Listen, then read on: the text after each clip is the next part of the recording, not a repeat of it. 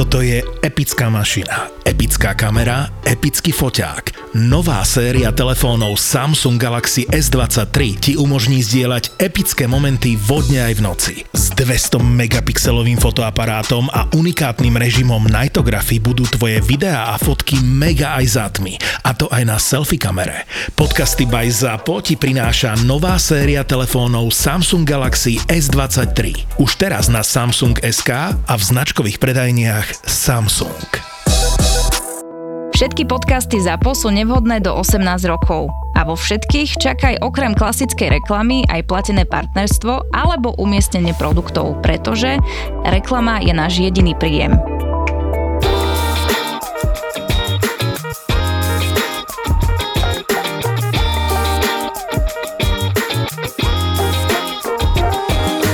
Myslím, že nie jeden posluchač to zažil, keď prechádza Tajska do Kambodže alebo z Vietnamu do Kambodže po pozemnej hranici, tak tam vzniká taká mafia medzi jednotlivými cestovnými kanceláriami, že keď prídeš na tú hranicu, on tam je relatívny chaos a nikto nechce zažívať nejaký chaos, takže zaplatíš si nejaké 3, 5, 10, 15 eur navyše, ty nemusíš výjsť z autobusu, oni ti to opečiatkujú a ideš si po svojom. Lenže ja som nechcel platiť žiadne 3, 5, 10, 15 dolárov, lebo som vedel, že toto ide absolútne niekomu inému a ja som vedel, že tá hranica, to len ukážeš pás, opečiatkujú, je to ako pri prechode cez EÚ, len je to obrovský chaos, len to potrebuje na sním a mi povedal, nie, nie, nie, musíš, musíš, musíš to spraviť. A že nie, že v žiadnom prípade. Tak... Viete, kto som? Ja som Martin Navrátil. to som ešte vtedy nehovoril. No a teda som prešiel cez tú hranicu a samozrejme autobus tam nečakal, ale ja som vedel, že ktorá to bola dopravná spoločnosť. Som prišiel, prišiel k dopravnej spoločnosti, že halo, že ja potrebujem dopravu do Siam Repu, tam, kde vlastne Ankorvat. A oni povedali, že my už ťa nezoberieme, lebo si nezaplatil poplatok. Ja že poprvé je to dobrovoľné a druhá vec je, že vy ma musíte zobrať, lebo tu mám samotný lístok. Že nezoberem, že zavolajte policajtov. Nezavolá policajtov, prišiel samozrejme policajt, ale zase policajt bol s nimi. Mm-hmm. Tak ja som začal v tomto, že ak to okamžite nezabezpečíte, tak ja mám v batožine bombu. Že to tu proste vybuchne, musíte zavolať, že šéfa policie. Čo? Že, Ešte raz, ty ja si som, povedal áno, policajtom, že mám bombu, bombu, že mám bombu.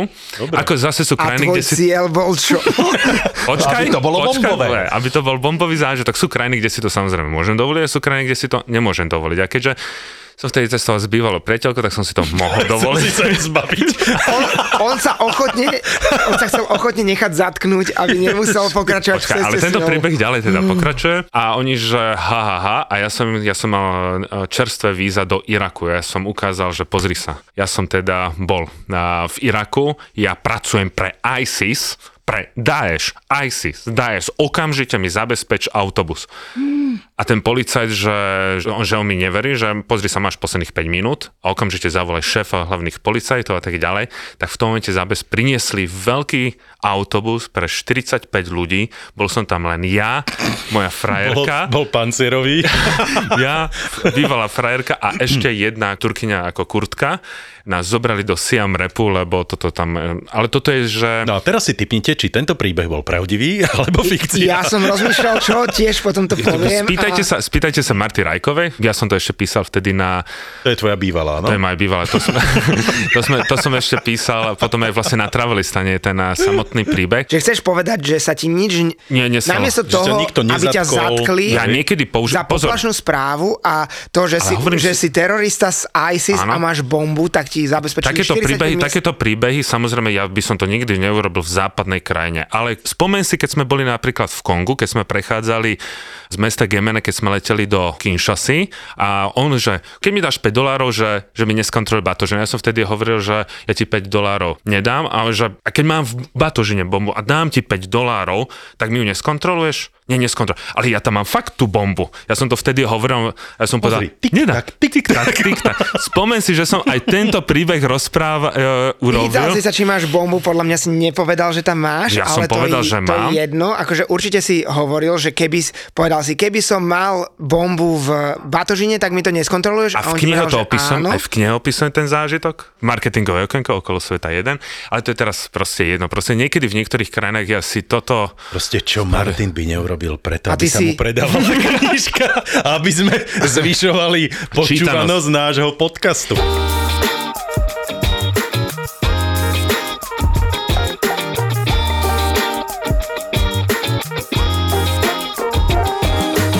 My sme naozaj, že tak rozlietaní a tak rozcestovaní po celom svete, že stretnúť sa opäť fyzicky na Slovensku je už pre nás pomaly sviatok.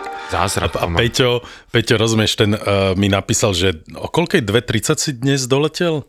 Doletel som do Viedne o 11. večer, ale o 12. mi šiel autobus, mm-hmm. o jednej som bol v Bratislave, kým som došiel domov, boli dve hodiny v noci. Ty kokšo, Čiže- a my dnes vlastne o pár hodín po tvojom príchode nahrávame tento podcast. Rovnaká situácia, keď ty si vlastne doletel z Južného pólu, že v ten deň, ako si doletel, sme nahrávali podcast. Ja pozajtra letím tiež preč. Takže... Ja som včera tiež doletel, hej, Odkiaľ? Ty no, si- zo Španielska. Hej. Nuda. Takže som... Mm, tururu, tururu, Že nuda. Nuda, hej, akože tam si pečený- tam Hej, si však pe- som dráždil, dráždil som storkami, vieš, že, lebo to teraz tento týždeň bol na Slovensku brutálny, vieš, ten, tie snehové búrky a neviem čo možné a ja, vieš, po pláži som išiel, bolo 20 Ja som stupňov. počas tej snehovej burky bol v Tatrách akurát. No, vidíš. tam točili a Aj, ty som už sa- si slávny. Ty Ale vieš čo, veľmi som sa nahneval slávny. trošku na niektorých Tatrancov. Ale, no A už tak poď, poď A už do nich. A už, Poď, a už, jak aby sme po- skončili, eh, aby sme prišli o, o pár uh, poslucháčov. A nechceme No daj. začať nejakou pozitívnejšou vecou, ako že Martin sa one, Ja nemôžem skákať do reči. ja budem ticho. že sa tu Martin vyblbne na Tatrancoch. Nie, nie, nie, iba išlo o to, že sme vtedy s Jankom Tribulom natáčali reportáž o tom južnom pole. A keď sme išli, tak samozrejme Jana Tribulu tam každý pozná, zastavuje sa a tak ďalej, pýta sa, o čom bude reportáž. A Janko hovoril, že tu mám takého chalana z Bratislavy a že ideme teda na Sliesky dom. A samozrejme pár Tatrancov začalo také, a Bratislava, toto je sneh, Pozor, aby si náhodou neumrzol. O, to je viac ako 2 cm. A proste to nebol jeden názor, bolo niekoľko a ešte aj takých relatívne známych ľudí, to už nebudeme rozprávať. No ale ja nehovorím o tom, že kde som bol, nemám to ani napísané na čele, ja o tom nejak nemusím zase takto Iba na líci si na líčku. A Janko povedal jednu vec, že vieš čo, už aj jeho to hnevalo, že vieš čo, že chalanisko bol teda na južnom pole. Počkaj, počkaj, to, to si ty? To? Áno, my, hôrni chlapci z Bratislavy, sme boli na južnom pole. A teraz oni, že, že či nás môžu odfotiť, a teraz im, oni mali samozrejme rukavice, oblečení, ja som stále bol, mi je stále teplo, že bol som re, v relatívne ľahkom oblečení. Celý čas som... Čiže typický bratislavčan v Tatrách. Alebo jasné. Čech. A Mal si dokonca sandále, som- či nie? lyžiarky. Ale mal som sam, bol som bez rukavic a teraz som si už z nich začal robiť srandu. Tatrancovi je chladno? Ako je to možné, že ja vydržím? Teraz začalo fúkať. Mm. Fuj, to je hnusný vietor a tak ďalej.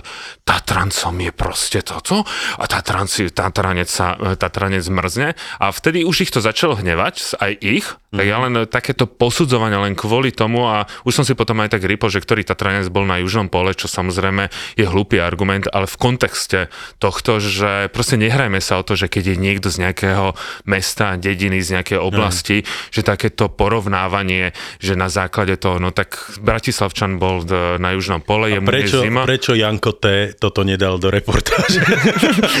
tak lebo to je o vysokých Tatrách a podpore vysokohorskej Lebo by ho. Tatranci prizabili potom. Počúvať, No. rátam sa aj ja ako Tatranec, keď mám v nízkych Tatrách trvalý pobyt. To je čo, nízko Tatranec? Alebo čo, No ty čo si iba low ja? Tatranec. Lebo ja už mám už od 17.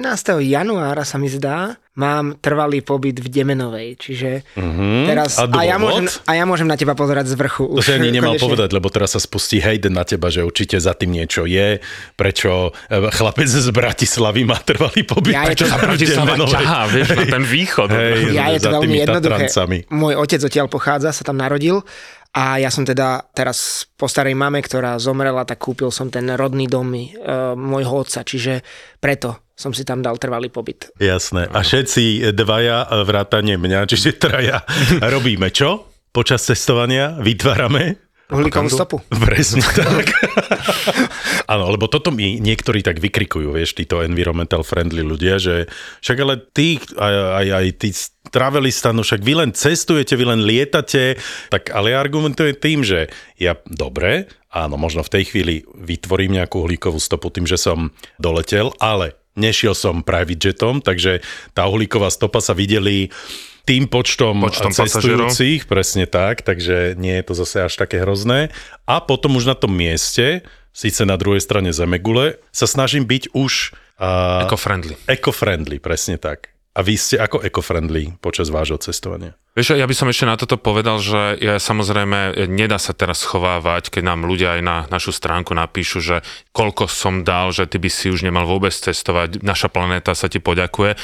A tým, že aj podporujeme vlastne cestovanie, tak podporujeme aj tú uhlíkovú stopu v tomto prípade. A ja vždy hovorím, že vlastne máte pravdu, všetko je OK, ale keby sme chceli byť všetci, že eco-friendly úplne vo všetkom, tak to by sme si napríklad tieto trička, ktoré máme na sebe, ktoré sú vyrábané povedzme v Bangladeši, vo Vietname, vôbec nesmeli e, nosiť aj z toho dôvodu, pretože to je v tými obrovskými nákladnými loďami, tými trajektami, ktoré vytvárajú o mnoho väčšiu uhlíkovú stopu. Museli by sme si dávať extrémny pozor, keď ideme povedzme do potravín, či si kupujeme nejakú potravinu niekde ja tu... zo západu, z východu. Či ja napríklad hnevaž, že nepodporujeme naše slovenské e, výrobky, že si ich e, nekupujeme. Ja samozrejme je to dané nejakou e, sumou, platom. Tak je to s tým aj nejaká tá politika tých obchodných reťazcov, pretože pre nich paradoxne je lacnejšie kúpiť šit z Chile, hej, ktorý precestuje polku zemegule a, a toto mňa napríklad vytáča, hej, že ja som nútený, v úvozovkách nútený, a pre, ja to nepodporujem, ano. ja a priori nebudem jesť čučoriedky z Peru, z Chile alebo z Bolívie, keď viem, že vieme mať aj slovenské čučoriedky, ktoré ale nemôžem očakávať, že budú rásť v zime. Hej, no. tak snažím sa jesť napríklad sezónne ovocia, hej, alebo sezónnu zeleninu. Keď proste viem, že špargla u nás je apríl, máj, tak budem jesť Slovensku alebo Rakúsku šparglu počas obdobia, kedy u nás špargla rastie, ale nebudem ju chcieť mať v decembri, pretože viem, že bude z Chile. K tým tričkám, čo si hovoril, tak neviem, či to ty vôbec vieš, ale napríklad naše trička, ktoré predávame aj na našom e-shope Travelistanu, tak sú všetky zo 100% organickej bavlny, ktoré majú aj tie medzinárodné certifikáty, aj a napríklad ich potlač je e, čisto organická a podobne, čiže... Jasné, ne... a sú z plantáže na Slovensku, hej? To nehovorím, že z plantáže na Slovensku, tak ale sa Jasné, snažíš ale robiť... minimálne je, vieš, je proste ekologickejšia. Je to o tých malých áno, veciach, jasné. ktoré môžeš zmeniť, že niečo opravíš, keď si môžeš vybrať, že či kúpiš s certifikátom a organické, tak kúpiš také, dobre, možno to nie je zo Slovenska, čiže ale spravíš aspoň o jeden krok viac, ako by si spravil normálne. To, že niekto cestuje, neznamená, že nie je environmentálny, Jasne. áno. A my traja, všetci traja rovnako podporujeme uhlíkovú stopku SPP. Takže keď človek pôjde na internet stranu, a na ich stránku, získa o tom viac informácií a my sme hrdí, že môžeme aj takúto iniciatívu podporovať. Áno, sú to všetko drobnosti, ktoré stoja málo, ale pomôžeme nimi planete. Ty si sa, Peťo, vlastne odkiaľ vrátil? Lebo ty ja... si mal taký ten trip, e, ktorý si nevedel, či bude, nebude, či a, a ako bude vyzerať. To bolo veľmi nebezpečné. Ja som sa vrátil z Bolívie, bol, alebo teda z Chile, Bolívie a Peru, kde sme mali navštíviť teda aj Machu Picchu a oblasť najvyššie položeného splavného jazera Titicaca a región Puno, región Cusco, len bohužiaľ už v decembri vyplukli veľké celonárodné protesty v Peru, len veľmi v skratke vysvetlím, čo sa tam stalo. Mali silne lavicového takého populistického prezidenta Petra Castilla, ktorý bol učiteľom v takej rurálnej škole niekde na vidieku a on sa dostal on získal obrovskú popularitu a tie chudobné masy ho zvolili do prezidentského úradu. No ale on počase sa začal prikláňať k takej tej venezuelskej alebo kubánskej ceste, chcel tam nastoliť kvázi socializmus a chcel si upevniť moc a chcel si upevniť tým spôsobom, že rozpustí parlament. A na čo parlament... To socialistické. Tak nie, tak áno, chcel šetriť. Áno, chcel, ale... ale, nie, to, je, ale to, je také, to je presne takéto komunistické. Je vláda jednej strany. Čo? Na čo? Pluralita názorov. Chceli jednoducho rozpustiť parlament, ktorý mu na to došiel a rozpustili jeho. teda... Kyselinári. Peruánci sú kyselinári. Zatkli ho, uväznili, zbavili prezidentskej funkcie, za prezidentku dosadili jeho viceprezidentku. že jeho ženu. Čiže jeho viceprezidentku dosadili do funkcie, ale tá začala o mnoho takou, by som povedal, progresívnejšou, pravicovejšou politikou, čiže dostala sa do nemilosti tých más, ktorí chce, ktoré chcú prepustenie toho prezidenta, čiže začali celonárodné protesty, zablokované cesty, medzi regiónmi sa nedá cestovať, mm. zomrelo tam už 60 ľudí pri protestoch, policia a vojaci začali ostrými strieľať do davu A podobne zavreli Machu Picchu, zavreli na nejaký čas niektoré letiská. Vypustili a... jazero. Čiže situácia nebola úplne ideálna, preto sme my otočili zájazd a nezačínali sme v Peru, ako sme pôvodne plánovali, ale začínali sme v Čile, čo nám malo dať viac času na to, aby sa situácia ukludnila ale bohužiaľ situácia sa neukludňovala, regióny sa neodblokovávali, cesty zostávali zavreté a zablokované, Blokované. dokonca mm. uzavreli aj hranicu s Bolíviou na nejaký čas, eh, lebo sa hovorí, že bývalý prezidentský, bývalý bolívijský prezident Evo Morales, ktorý bol tiež zosadený, tak podporuje tieto protesty, lebo destabilizácia regiónu mu pomáha, čiže sme to mali trošku komplikovanejšie a ja som musel na kolene vlastne zo dňa na deň meniť program tak, aby sme aj niečo zaujímavé videli a aby sme si to užili. A myslím, že nakoniec to vpadlo fantasticky a musím samozrejme poďakovať aj našim klientom, ktorí boli absolútne úžasní. Myslím, že lepšiu skupinu som si ani nemohol prijať, lebo ani raz sa nestiažovali a myslím si, že sa zabávali a užívali si to a nakoniec aj vraveli, že to bolo skvelé z toho pohľadu, že Bolívia je často opomínaná a spraví sa tam iba to najznámejšie, ale Bolívia má neskutočne čo ponúknuť mm. a fakt je to jedna z najkrajších krajín, aj keď tí ľudia sú tam z môjho pohľadu takí trošku iní, takí Pomerný. ťažšie povahy. Nemajú podľa mňa radi turistov veľmi, ale krajina na pohľad je úžasná. Dobre, funguje tam infraštruktúra v Bolívii, alebo je to komplikované pre turistu. Vieš čo, ale áno, funguje. Kto sa, kto sa akože nebojí ísť do kvázi čisto indiánskej krajiny, kde sú ľudia možno trošku viac namosúrení a nie sú takí, povedal by som, vrúcni ako v Peru, Samozrejme nie počas protestu, ale tak všo, predtým, mm. tak za normálnych Čiže pre teba uh, obyvateľia Peru sú viac takí akože priateľskejší v porovnaní s uh, obyvateľmi Bolívie, áno? Určite. Mm-hmm. Aj keď tentokrát boli k nám Bolívičania skvelí, nemôžem sa stiažovať, ale tým, že ja som bol v tej Bolívii cez 30 krát, tak ja stále sa neviem zbaviť toho takého pocitu, že oni tam tých turistov nechcú. Ale keď tam prídete, tak je tam úžasne, je to fakt fascinujúca krajina, dýchberúce scenéry a všetko. Dobre, ale zažíval si aj také akože reálne nepríjemné situácie pri stretoch e, s miestnymi obyvateľmi, že by ťa nechcel obslúžiť, alebo proste e, by ti zámerne robil nejaké komplikácie, nepríjemnosti? Vieš čo, tentokrát iba raz, ale to bola drobnosť v jednej takej lepšej reštaurácii, keď sme boli v bohatej štvrti Lapazu, tam, kde bývajú tí najprominentnejší obyvateľia, tak tam v jednej reštaurácii tak na nás za, zazeral a čašník sa veľmi povýšenecky správal a opovrhujúco. Čo na... vtedy robíš? Vieš čo, hovoril na neho jeden z klientov po anglicky, normálne mu ukazoval na jedálnom lístku prstom, že prosím si toto, ale povedal to po anglicky a on sa tváril, že absolútne nerozumie, hovoril na nás plynule po španielsky, tak ja som si povedal, že OK, že dobre, tak budeme sa takto hrať. Tak odpovedal som mu síce po španielsky, objednali sme a on na konci doniesol účet a my sme si všimli, že tam chýbajú nejaké veci. Tak sme prepočítavali, že ich nezaučtoval a on nás sledoval a zistil, že áno, chýba mu tam. Tak do, došiel a hovorí mi po španielsky, že, že chýbajú tam veci, že máme doplatiť viac a ja vravím, že po anglicky, že bohužiaľ ja ti nerozumiem, mm-hmm. že mhm. musíš mi to vysvetliť po anglicky. A on úplne zaseknutý, lebo videl, že robím presne to, čo robil on mne na začiatku. Ja vravím, bohužiaľ, ak mi to nepovieš po anglicky, tak my odchádzame, neviem, čo, ako ti mám pomôcť. Tak takto som ho chvíľočku podusil, on sa tam pekne zapotil a nakoniec sme to nejako vyriešili, doniesol opravený účet, tak sme mu to zaplatili, ale nenechali sme mu sprepitné, lebo sa naozaj správal ako mm, hlupák, ale je to jeho vlastná chyba, akože my v Bolívii sa štandardne nedáva sprepitné a my ako turisti normálne nechávame tých bežných 10, no. 10% a podobne, čiže na tom účte, keď sme boli 7, keď každé jedlo stojí, ja neviem, 10-15 eur, tak si mohol celkom slušne zarobiť, ale tým, že úplne viditeľne, a to sme sa zhodli všetci 7, že je nesmierne nepríjemný, tak bohužiaľ prišlo to sprepitné, nechali sme mu tam dokopy 1 mm. euro a išli sme preč. Ale tak bohužiaľ, no každý robí svoje vlastné rozhodnutia. Mal si nejaké nepríjemnosti povedzme s policajtami alebo vieš s nejakými úradníkmi, nie, toto som... Na hraniciach, alebo immigration a podobne, alebo tam zase problém nebol? Toto nebol podľa mňa ani nikdy. Skôr je to so šoférmi lokálnymi alebo podobne. Raz sa nám snažili ukradnúť ruksaky, autobusári v autobuse, ktoré nám, teda nie snažili. Oni nám ich aj ukradli a skryli si ich v autobuse, ale keď išli na prestávku, tak my sme tie, tie my sme ich im ukradli kolesa. my sme ich ukradli späť.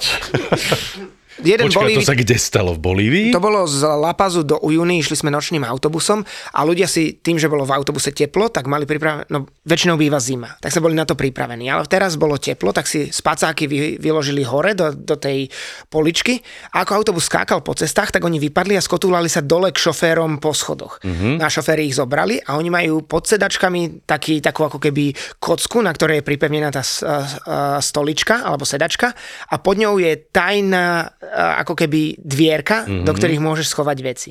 Tak oni ich tam poschovávali, asi 5 alebo 6 spacákov, Je. ale chyba bola, že ukradli spacák a jednému Bolívíčanovi, domácemu, a ten, keď odišli na pauzu, že už sme boli vo finálnom mieste a už sme si mali brať batožinu, tak on sa naštval, vliezol im do kabíny, celú ju prehľadal a našiel tieto skryté dvierka, otvoril ich, vybral všetky spacáky, dal ich nám, aj nám a teda dostali sme ich späť. Čiže, ale to bolo dávno, to sú roky, rokúce. Ináč z Boli, v Bolívii nebýva problém s policajtami, ani s vojakmi, ani na hranici, dokonca už a, nežiadajú ani, neoficiálny vstupný poplatok 15 bolivianos, čo je niečo cez 2 eurá, ktorý si kedysi pýtali.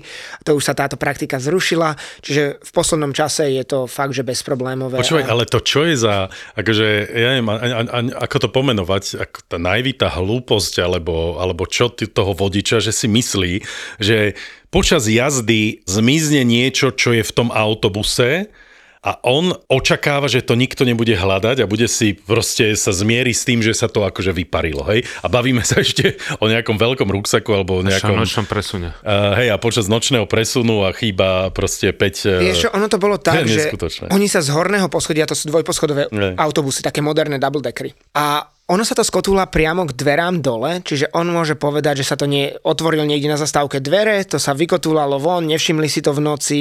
Ja si myslím, že toto by povedal. Dobre, a vy ste mu nič nepovedali? Keď akože, čiže vám vlastne ten miestný uh, spolu pasažier našiel vaše ukradnuto, stratené, zradenú batožinu a vy ste to len potom zobrali a vôbec nič si nepovedali ani tomu šoferovi, že počúvaj, že tebe Ja akože sa hrabe? tak ozval, že... No čo by si ty spravil, Mateo? No mne sa ne, nestalo, že- že s skradnutím, ale že chcel vypýtať si navyše poplatky, ale nech najprv dokončí Peťo a potom ja poviem ten príbeh, lebo ja som zase taký, že veľmi hnusný a začnem sa proste hrať a nech Peťo dokončí a poviem ja ten svoj zase príbeh z tajsko-kambočskej hranice. Nie, nepovedali sme nič, zobrali sme si ich a odišli. Akože ja tam mám klientov, ja neviem, 15-20 klientov v tom čase.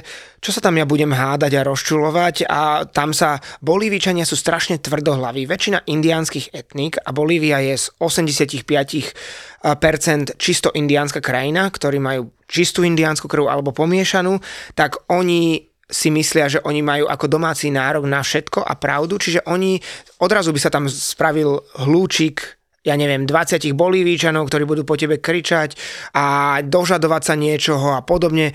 Ja to nemám za potreby. Mám, čo som hľadal, zoberiem sa a idem preč. Samozrejme, stali sa situácie, kedy som si stál za svojím, napríklad tiež v Bolívii som mal opitého šoféra, ktorý šoféroval Jeep a ráno vyšiel z izby a na chodbe normálne spadol na zem a nevedel sa postaviť. A on mal za 20 minút šoférovať. A Tak bol si tak... ho osprchoval. Počkaj, Áno. nechaj ho do, dokončiť. Nevedel sa postaviť, postavil sa, znova ho buchlo o druhú stenu, Tak si ho spadol znova. aby mu zima nebola. Nie, tak som zavolal ostatných šoférov a povedal, že tento šoférovať nebude, že ja nenechám Mhm. klientov šoférovať s takto opitým.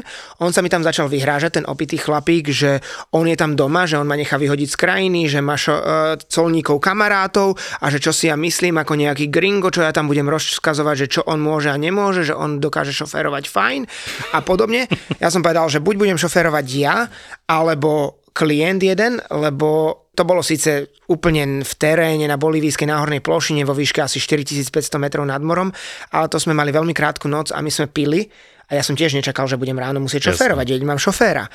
No a tento klient nepil, ten povedal, že to odšoféruje, ale to nám tento opitý chlapík nedovolil, že v žiadnom prípade, tak ja som spravil to, že som ten zvyšok klientov z toho jeepu prerozdelil do iných, kde boli trošku viac natlačených a jeho som nechal ísť iba s batožinou. Keď mm-hmm. nabúra do nejakého kameňa, alebo že sa tam niekde prevráti. opil, aby to nikto nevnímal, že vlastne je šofer opitý. A nakoniec, keď sme došli na hranicu a už vytriezvel, tak sa mi strašne ospravedlňoval, že niekto nenahlásim, že príde o prácu a že mu to je nesmierne ľúto a tak, ale kým bol opitý, tak bol extrémne hustý a naozaj pomaly sa chcel so mňou byť, že čo si to ja k nemu dovolujem, že ja nebudem rozhodovať o tom, či on môže piť alebo nie, ale ja hovorím, že budem, lebo má v rukách Tvoje, životy áno, mojich jasne, klientov. No a nakoniec som to vyriešil len tak, že ja som napísal do tej agentúry, že tento šofér už nebude nikdy so mňou robiť, lebo mám s ním osobný problém a že nech mi ho už nikdy nepridelujú. A samozrejme, nechcem úplne niekomu zničiť život, lebo tam je zohnať prácu ťažké. A toto je relatívne dobrá práca, ale takto som aspoň zabezpečil, že už s nami nikdy robiť nebude. A to už si oni si vy- medzi sebou vyriešia, že prečo to bolo a zistia, to už ma nezaujíma, to mm. už je na nich. Zapotúr, to sú tvoje obľúbené podcasty naživo. Liveky, ktoré nenahrávame a nerobíme z nich epizódy, aby ste mali exkluzívny zážitok. Exkluzívny zážitok. Jeden nezabudnutelný večer, dva milované podcasty naživo. Mozgová atletika a profil zločinu. V piatok 10. marca v kine Úsmev v Košiciach. Vstupenky iba na Zapotúr SK.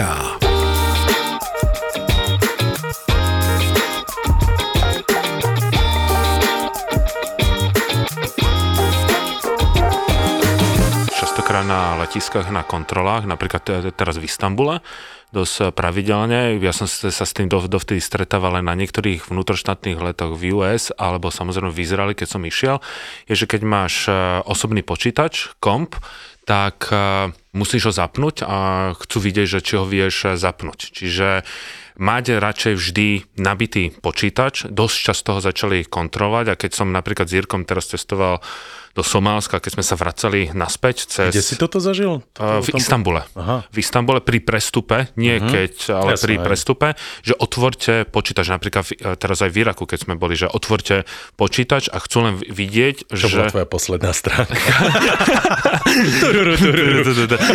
Ale chcú vidieť, že proste ho vieš zapnúť a ja som sa pýtal toho kamaráta v Izraeli, čo bol ten veliteľ tankovej divízie v Gaze, že prečo, že častokrát sa dáva výbušnina do tých počítačov.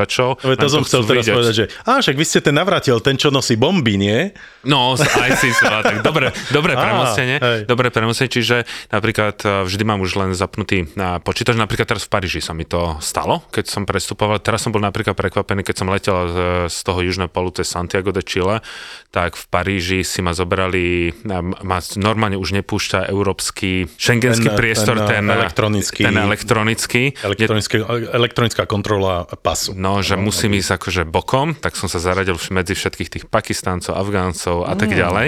Tak som miesto rýchleho prechodu čakal asi 30 minút a on sa pýtal, že preba, prečo ste tu, je, že tamto ma nepustil, ukážte, známa firma, tak mi to všetko. No, Nie, ja už tam sví, ja už tam svícim. Jasne. No. Všetky baterky musíš mať nabité bez ohľadu na to, či sú to baterky do drónu, alebo powerbanky, alebo laptop, lebo sa môžu v lietadle kvôli, keď sú vybité, vznietiť. A mne sa to stalo na lete, keď sme leteli teraz, myslím, že v Kolumbii, nízkonákladovkou, pred mesiacom. A normálne po pristáti začal ísť dym z tých horných na batožinu, tých Áno. odkladacích priestorov a niekto vyťahol powerbanku, ktorá normálne horela, išli s nej maličké mm-hmm. plamienky a dymilo sa a okamžite to takým tým hnusným elektronickým smradom e, z niečoho zhoreného Sprejom, jasne. za, zahltilo, nie, zahltilo celé lietadlo a oni to hodili, dali nejakú nádobku na jedlo alebo čo, do ktorej to hodili a rýchlo s tým utekali von z lietadla. To už bolo po pristáti, mm. ale prvýkrát som zažil, že sa vznietila takáto baterka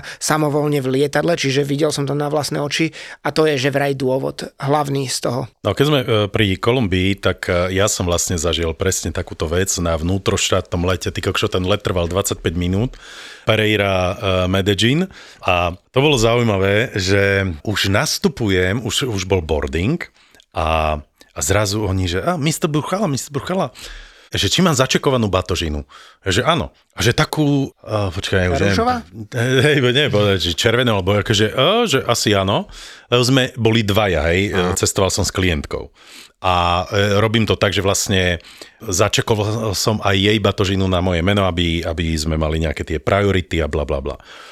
A oni, že, uh, že, ma, že je nejaký problém v batožine. Že mám nejaký problém, hej, že, že poďte so mnou. No tak som išiel. Prvýkrát v živote som šiel vlastne tak, že ma vyviedli von cez rukáv na letiskovú dráhu. Tadiaľ ma s obsom som šiel proste k tým uh, pásom, kde, kde vlastne sa kontroluje batožina a už vidím v diálke, vieš, vyložené dve batožiny, jedna moja a batožina tej mojej klientky. A oni, že v tejto je problém u nej. Ja, že no do prdele, dobre. A ja, že, ale ja neviem kód od jej batožiny, vieš, volám jej. Ona samozrejme vypnutá, hej.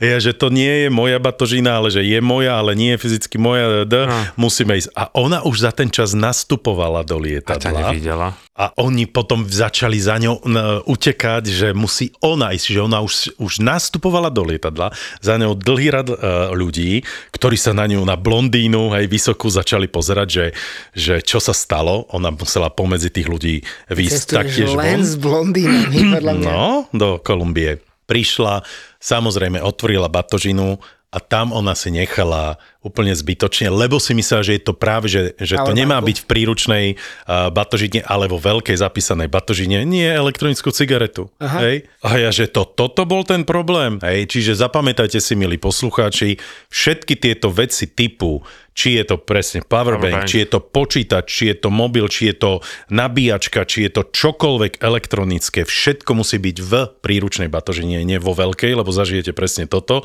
Čiže potom sme to vybrali hej, a poslední sme nastupovali do lietadla a všetci sa na nás pozerali.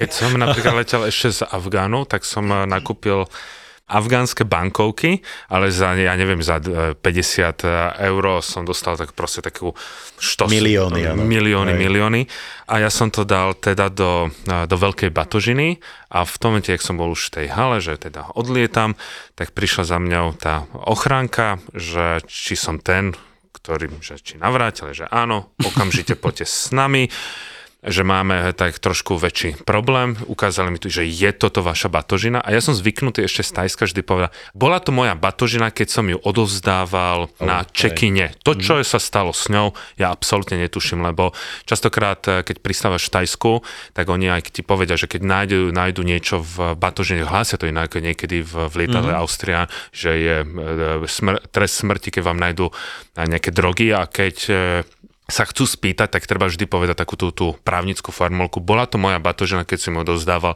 na check-in, že nie si. Mm-hmm. Toto, tak ja to, som to takto povedal, že OK, tak počkáme na vyšetrovateľov a že za chvíľku mi letí lietadlo, že musíme počkať na vyšetrovateľov. A našťastie prišli veľmi rýchlo, otvorili batož, že koľko máte dolárov? A ja, že ako už mi zostalo posledných 20 dolárov. OK, oni to otvorili a teraz sa pozerali na tie afgánske bankovky, pretože oni, jak presvedcujú tie batožiny, tak oni vidia aj bankovky a veľa ľudí chce vyniesť nejakú zahraničnú menu. Aj. A deň predtým tam boli nejakí Číňania, ktorí chceli v nejakej knižke v Biblii preniesť nejakých 20 tisíc dolárov.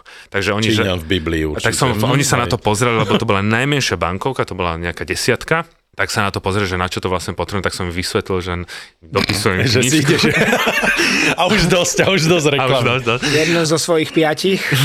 A vtedy sa tak zasmiali a povedali, že vieš čo, bude lepšie, keď si to zoberieš, lebo mi povedali, že budem to mať na každom letisku problém, tak som Aj. si tie bankovky dal teda do príručnej batožiny. Ja by som len dodal, že tá drogová politika v Thajsku sa trošku zmenila už napríklad nie je to tak extrémne tvrdé, ako to bolo, lebo legalizovali prednedávno marihuanu napríklad. Čiže keď Že idete, čo? legalizovali marihuanu. Uh-huh. Už napríklad, keď idete na Kausan Road, tak všade ju predávajú a dá sa kúpiť a zafajčiť a podobne. Čiže... Dobre, ale nie, že nemôže si ju stále dať do batožiny. No, že presne, asi tak, no. no. to samozrejme, ale len chcem povedať, že... že tam taká... si ju môžeš akože vyfajčiť, Áno, ak fajčíš. To je taká novinka v Thajsku, lebo Thajsko bolo kedysi aj za marihuanu a podobne, tam boli veľmi, veľmi tvrdé tresty ale teraz sa to trošku zlegalizovalo. Viete, kto chce, nech si vyhľadá, ako, vyzerá, je ako tam... vyzerá nový thajský král, aké mal on excesy Aha. v tielku oného z Nemecka, či odkiaľ bral vládny špeciál úplne dofetovaného ne, s nejakou prostitútkou, či priateľkou, či čo to bolo. To si naozaj dajte vyhľadať. Vieš, čo nám stačí, my zase tiež vládnym špeciálom vieme prevážať rôzne veci. Vietnamcov, nie Thajcov. Hej, no, no. Ale uh, chcem sa ešte vrátiť k tomu, čo si rozprával o tom, že ako ťa trošku chvíľku chceli okradnúť v Bolívii, tak mi to pripomenulo moju historku v Buenos Aires, že ja mám pocit, že asi sa mi to len raz v živote stalo, že ma istým spôsobom okradli. Hej, vás okradli viackrát počas cestovania? Iba na Kube. A potom... Aha, vidíš, aj tam sa mi to ešte stalo vlastne. Ale to sme, to sme, to, Hej, to, to, už je príbeh spomín, ale ja som, ja a som potom spomín- ešte mi zobrali počítač, eh, to som bol vtedy veľmi nahnevaný, lebo som letel z Budapešti Turkišom do Addis Abeba, lebo som No. išiel do Etiópie. No a pri nástupe do lietadla proste pilot povedal, že si to proste nemôžem zobrať. Stalo sa to pred, teda pred tými 8 rokmi, dal som to do veľkej batožiny a potom, keď som vystúpil v Addis Abeba, prídem na hotel, že idem odpisovať na maily. Odrazu počítač nemám, prídem na letisko, ale to už je Afrika. Takže vlastne bol som trikrát okradnutý a ešte raz potom eh, v Sydney, lebo som urobil jednu veľkú hlúposť. Lebo vtedy, keď sme tu spomínali tú moju bývalú priateľku, tú Martu, my sme testovali 9 mesiacov po, na svete, že z Nového Zélandu, cez Čínu, bla bla bla, až teda do, na Tadžikistanu a keďže sme... Potom ste sa rozišli. A, e, vyslovene tak. Nedivím sa. díky, díky, ale pozdravujem ju, už sme v dobrom. Mhm. Sme zakopali vojnovú Aj sekeru. mňa zachránila No, prednedávnom. no, po- ale dokončím to tak, že v Sydney sme potrebovali trošku šetriť eh, peniaze, tak sme išli do guest house a vtedy som si povedal, že never ever už žiaden guest house pretože to bolo nielen, že strašní ľudia, je ten majiteľ si nevedel urobiť eh, poriadok, ale proste niekto mi zobral 300 a 300 dolárov, asi viem, kto je, ale jak sa k tomu dopatraš, vieš, takže... Marta. Aha, ne. A ty, teba ako zachránila Marta? A bolo to pred, počas toho, ako s ním chodila, alebo už keď sa rozišli? Nie, už keď sa rozišli niekoľko rokov, to už možno aj 5 rokov, či koľko. Aha. A to bolo toto leto. Ja som myslím, že cestoval na Kubu a išiel som na letisko o asi 4 ráno, na poslednú chvíľu som dobehol na Nivy, úplne dopotený a autobusár, predo mňou stála ešte jedna dvojica a autobusár hovorí, že už nie sú lístky. Ja som nemal kúpený lístok, že je autobus plný. A odrazu sa otočila a tá, to, otočila? a to Marta. A ja som bol... A tí dvaja pred tebou? Áno, tí dva mm-hmm. predo mňou, ktorí sa tiež nedostali, to bola Marta a ja v šiltovke Travelistan, tričko Travelistan, Marta za, zakladala Travelistan a teda neviem, aké, ako oni dvaja skončili, no. to nech porozpráva on, ale ja tam na ňu, že a čau. a jej asi priateľ, alebo teda známy, neviem, kamarát ma nepoznal, ani si to nejako nespojil a on, že žiadny problém, ja zavolám kamošovi, že on nás dokáže zobrať na letisko, že, že on je aj tak hore. A ja rýchlo, že a môžem sa k vám pridať? A Marta zostala taká zaseknutá a on, že, on, že jasné, môžeš, lebo on netušil. Mm-hmm. No a tak A sme potom išli von, ťa- rozprávali sme sa a ja som sedel zo, vzadu s Martou a musím povedať, že bola absolútne fantastická, úplne skvelé, sme sa porozprávali a strašne zlatá bola a zobrali ma na letisko a A úplne... je, že ja ťa mal to- vysadili, vysadili niekde na polceste v Rakúsku. po, poli. Nie, nie, musím, jej, na musím, poli. musím jej nesmierne poďakovať, bola naozaj bola skvelá a pomáha nám v poslednom čase. Je vlastne okrem, kamarátka. okrem toho, Aj mňa, mňa takto dobehli. A to je špecialita naozaj taxikárov v Buenos Aires, pretože povedal mi, ja neviem, že 130 alebo ja neviem, 150 týchto pesos, hej, ja som mu dal tisícku a... on ukázal, že si mu dal on, stovku. A on mi povedal, nie, to bola stovka. Ale ja som vedel, že to bola tisícka, ale som si proste nebol tým istý, hej, alebo on, on má pripravenú tú stovku a desinu, hej, ktorú ti hneď ukáže, že ja, no počkaj, ale to je len stovka. A ja, že počkaj, ja som mu dal tisícku, hej, ale nebol som si proste istý a dobehol ma, Hej, a, a vtedy, o, stále si to vyčítam, že mal som normálne, lebo to bolo pred môjim hotelom, ešte debil som. A pred môjim hotelom mal som povedať, OK, poďme zavolať policajtov, ja som presvedčený, že to bola tisícka a tak ďalej. Čiže vlastne na, zarobil na mne, pretože ja som mu dal potom znova ešte ďalšie pesosy a toto proste oni robia. A druhá vec, čo teraz sa robí často práve v týchto latino eh, krajinách, je to, že vlastne síce máš eh, aplikáciu Uber, Hej, ale vlastne ten, vidíš ho, že, že on je na tom letisku a cez aplikáciu, ale on ťa nezoberie, on ti nepotvrdí cez Uber aplikáciu tú cestu, mm. pretože on vlastne nechce Uberu platiť nejakých 15 až Poplatok, 20% a tak. Čiže a, a vonku ty vyjdeš a tam normálne stojí človek pri aute s tabulkou Uber. Hej? Čiže on vlastne ti dáva najavo, že áno, ja som Uberák, ale ne, nezoberiem ťa cez aplikáciu, lebo on mi povedal, že 60. A ja, že no počkaj, cez aplikáciu vidím, že ma zoberieš za, za 30. A on, že hm, a stal tam, hej. Nie, bude to 60. Takže takto proste funguje ten svet. Ešte s tými policajtami, že tra- ja mám momentálne takú novú taktiku, že keď niekto sa začne, povedzme ten taxikár alebo niekto vyhrážať policajtami, tak poviem, OK, v poriadku, zavolajme okamžite teraz policajtu. Zavoláš ty, či zavolám ja? On že zavolajte, v poriadku, jaké máš číslo, že idem fakt, že zavolať, že proaktívne a v tom momente on sa zlákne, lebo má pocit, že ja som v nejakej novej krajine, že proste proaktívne, OK, volajme policiu. Nie, nie, prosím ťa, zostan tu, zavoláme policiu, jak som to naposledy urobil v Čile, lebo ma obvinil, že som si vymyslel tu, to som to hovoril v tej predchádzajúcom dieli, že, že som sfalšoval letenku do business class, lebo toho mm-hmm. fraj ona nevidela, že keď som sfalšoval, to znamená, že som urobil trestný čin. Ja žiadam zavolať políciu. Ja to žiadam.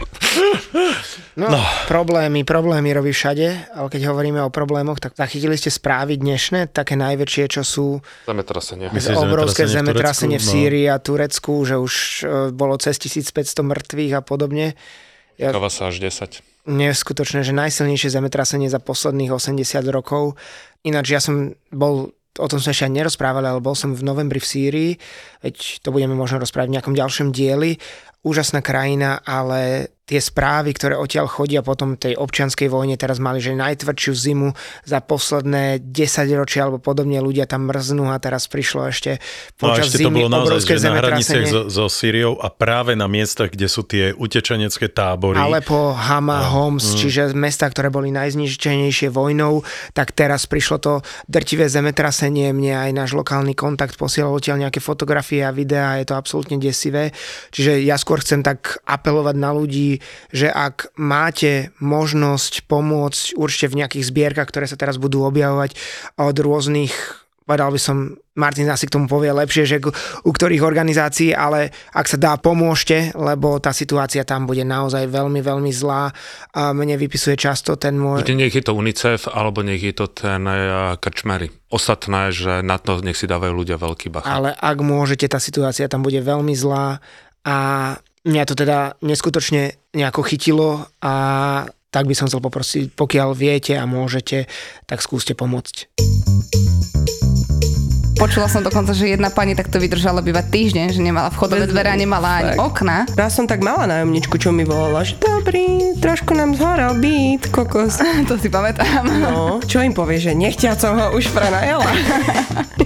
Prenajímajú, predávajú a majú zážitky z kategórie si robíš ten flak v obývačke na tých parketách je vytečený pán majiteľa. Došli na to tak, že vlastne susedia pod ním volali, že dobrý, preteká nám sused z obývačky. Čo volali? Dobrý, ja som si prišiel pre tie veci, stojím tu s ďalšími 40 ľuďmi. Však tá ulica mala možno 400 metrov, ale nemali kde zaparkovať. Marika a Miška sú realitné maklérky. A okrem toho, že bude sranda, aj vám poradia. Keď mi niekto napíše, že pečivo mám v dosahu a môžem ísť v papučkách, tak si predstavujem to, ako to ráno o 4. začnú zásobovať, dojde ti ten kamion, začnú to vykladať a už si sa nevyspala. Pani, urobíme vám tam také tie okraje, to vám bude robiť radosť celý život to zrkadlo. Ďalší originál od ZAPO sa volá Ľahko zbytia. Podcast plný zábavných storiek nielen z obhliadok. Všetci ľudia v Handlovej majú tie farebné veckové dosky. Vieš, že máš veckové Rybičky. No to je ešte v pohodičke, ale videla som také, že také tri svarovského kamienky, vieš? Že